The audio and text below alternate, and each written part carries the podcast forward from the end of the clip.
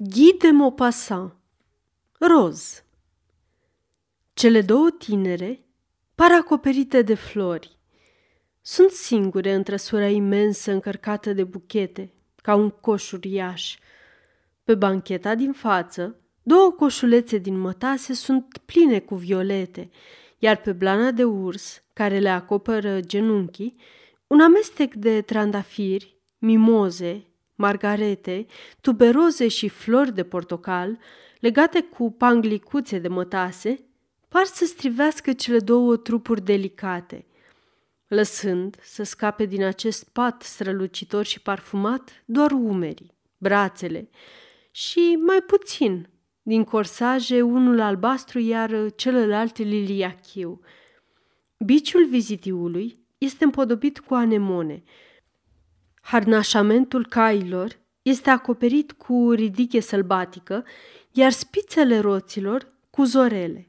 Iar în locul felinarelor, două buchete rotunde, enorme, par ochii stranii ai acestui animal amuzant și înflorat. Trăsura merge pe Rue d'Antibes, la trap, precedată, urmată, însoțită de o mulțime de alte trăsuri împodobite cu ghirlande, pline de femei cufundate într-un val de violete. E sărbătoarea florilor de la Cannes. Se ajunge pe bulevardul Foncier, unde se desfășoară confruntarea. De-a lungul bulevardului imens, un șir dublu de echipaje, împodobite cu ghirlande, se revarsă în continuu ca o panglică nesfârșită. Dintr-o parte și din cealaltă se aruncă flori, care zboară prin aer ca niște mingi, lovesc chipurile proaspete, se răsucesc și cad în praf, de unde sunt culese de o armată de ștrengari.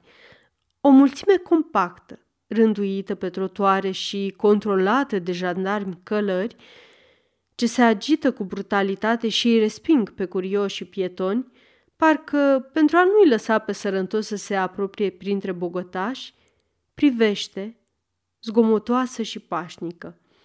Între suri, lumea se strigă pe nume, se descoperă cunoștințe, se bombardează cu trandafiri.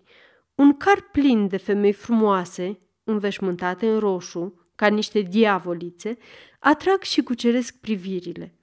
Un bărbat aducând cu Henry al VIII-lea, aruncă, cuprins de o veselie înflăcărată, un buchet enorm, legat cu un elastic. Sub amenințarea șocului, femeile își păzesc ochii, iar bărbații își feresc capetele. Însă proiectilul grațios, rapid și docil, descrie o curbă și revine la stăpânul său, care îl aruncă de îndată înspre o nouă figură.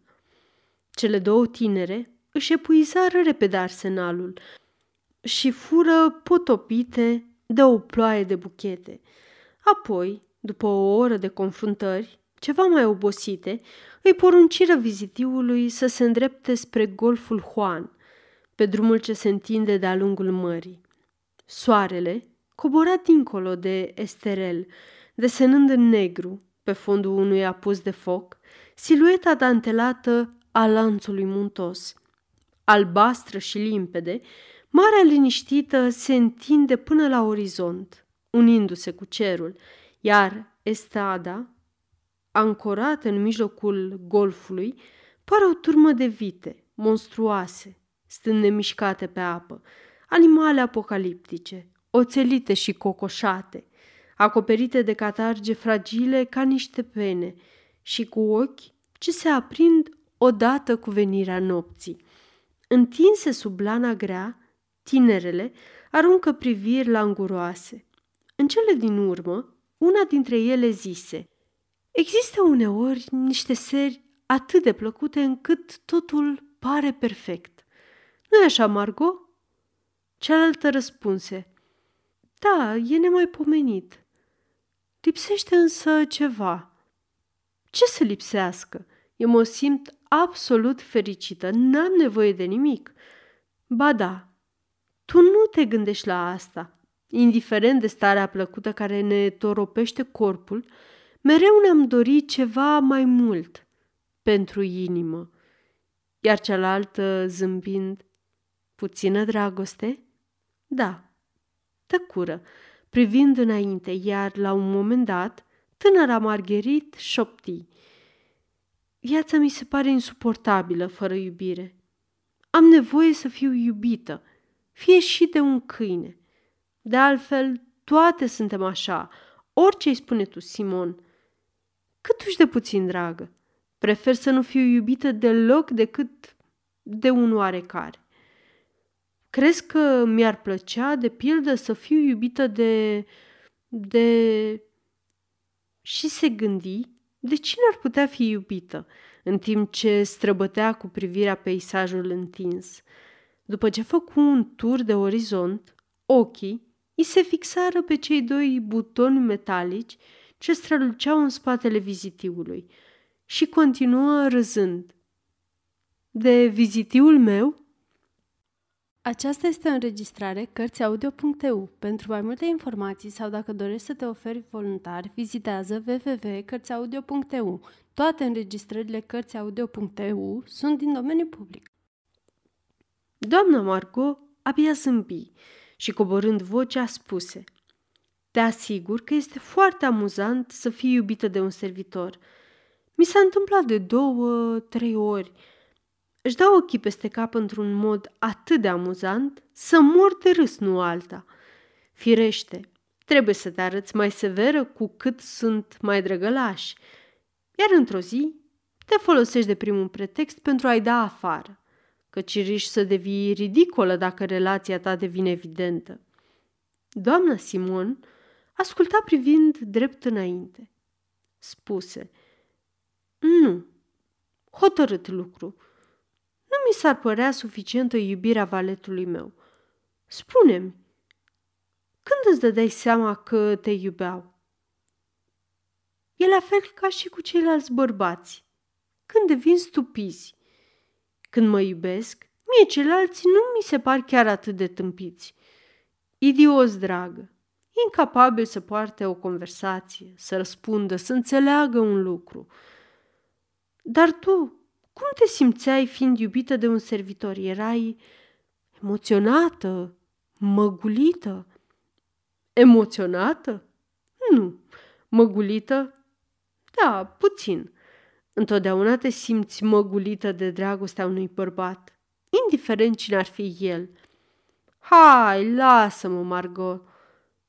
Ba da, dragă, uite, am să-ți istorisesc o peripăție mai deosebită prin care am trecut – ai să vezi cât de ciudat și de confuz este totul în ființa noastră în astfel de cazuri. În urmă cu patru ani, prin toamnă, rămăsesem fără cameristă. Încercasem vreo cinci, șase, una după alta, proaste toate, și aproape că ajunsesem la disperare, când, într-o zi, am citit în unul dintre anunțurile din ziar că o tânără care știa să coase, să brodeze, să coafeze, era în căutarea unui loc de muncă. În plus, avea și cele mai bune recomandări. Ca să nu mai spun că vorbea și engleza. Am scris la adresa indicată, iar a doua zi, persoana respectivă s-a prezentat. Era destul de înalt, subțirică, puțin palidă și părea foarte timidă. Avea niște ochi negri deosebit de frumoși, un ten fermecător. Ce mai, mi-a plăcut imediat de ea. I-am cerut recomandările. Mi-a dat una în engleză căci plecase, spunea ea, de la Lady Rimwell, la care lucrase zece ani. În recomandare se spunea că tânăra plecase de bunăvoie pentru a se întoarce în Franța și că nu îi se reproșa nimic în toată lunga perioadă a serviciului ei, afară doar de puțină cochetărie franțuzească. Întorsătura pudibondă a frazei în limba engleză mi-a smuls chiar un zâmbet și am angajat-o numai decât pe tânăra cameristă. A intrat în slujba mea chiar în ziua aceea. Se numea Rose. După o lună o adoram. Era o mare descoperire o bijuterie, un fenomen. Știa să coafeze cu un gust nemaipomenit. Încrețea dantelele pentru pălărie mai bine decât cele mai pricepute modiste. Știa chiar să croiască rochii. Eram uimită de priceperea ei. Niciodată nu fusesem slujită în felul acesta. Mă îmbrăca repede, cu o surprinzătoare agilitate a mâinilor. Niciodată nu simțeam degetele pe pielea mea și nimic nu-mi displace mai mult decât atingerea mâinii unei bone. Curând, am căpătat obiceiuri de lene excesivă. Atât de mult îmi plăcea să mă las îmbrăcată, din cap până în picioare, de la cămașă până la mănuși. De această fată mare, timidă, mereu puțin îmbujurată și care nu scotea un sunet. Când ieșeam din baie, mă fricționa și mă masa în timp ce eu moțăiam puțin pe divan. Pe legea mea, o vedea mai curând ca pe o prietenă de condiție inferioară decât ca pe o simplă slujnică. Or, într-o dimineață, portarul mi-a spus într-un mod misterios că vrea să-mi vorbească. Am fost surprinsă, dar l-am poftit înăuntru. Era un bărbat foarte sigur pe el, un fost soldat, ordonanță de-a soțului meu. Părea jenat de ceea ce avea să-mi spună. În fine, zise bâlbâindu-se, Doamnă, așteaptă jos comisarul de poliție din cartier. L-am întrebat dintr-o dată. Și ce vrea? Vrea să facă o percheziție în hotel. Firește, poliția este utilă, însă o detest. Nu văd în asta o meserie nobilă. Și am răspuns, pe cât de iritată, pe atât de ofensată. Pentru ce mă rog? În ce scop? Nu permit. Portarul zise din nou. Afirmă că s-ar ascunde aici un răufăcător. De data asta mi s-a făcut teamă, așa încât i-am spus să-l conducă pe comisarul de poliție la mine pentru a-i cere explicații. Era un bărbat bine crescut, decorat cu legiunea de onoare și a cerut scuze, după care mi-a spus că printre oamenii aflați în slujba mea se strecurase un ocnaș am fost revoltat. I-am spus că garantez pentru personalul hotelului și am trecut pe toți în revistă. Portarul, Pierre Courton, un bătrân soldat. Nu este el. Uh, François Pingu, vizitiul, țăran din Champagne, fiul unui fermier de-al tatălui meu. Nu este el. Un grăjdar, tot din Champagne de origine și el și este fiul unor țărani pe care îi cunosc, plus un valet pe care tocmai l-ați văzut. Nu este el.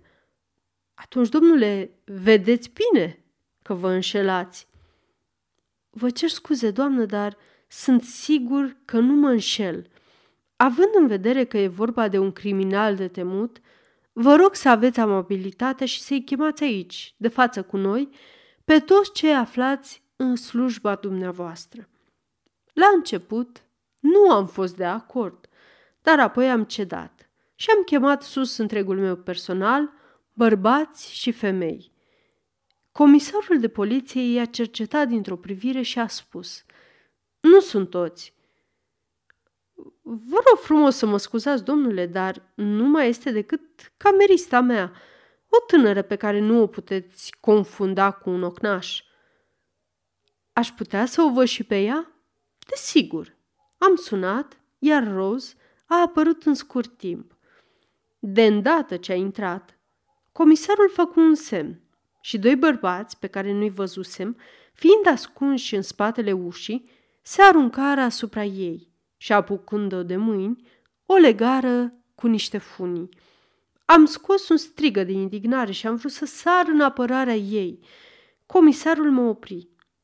Această fată, doamnă, este un bărbat pe nume Jean-Nicolas Lecapé, condamnat la moarte în 1879 pentru asasinat precedat de viol.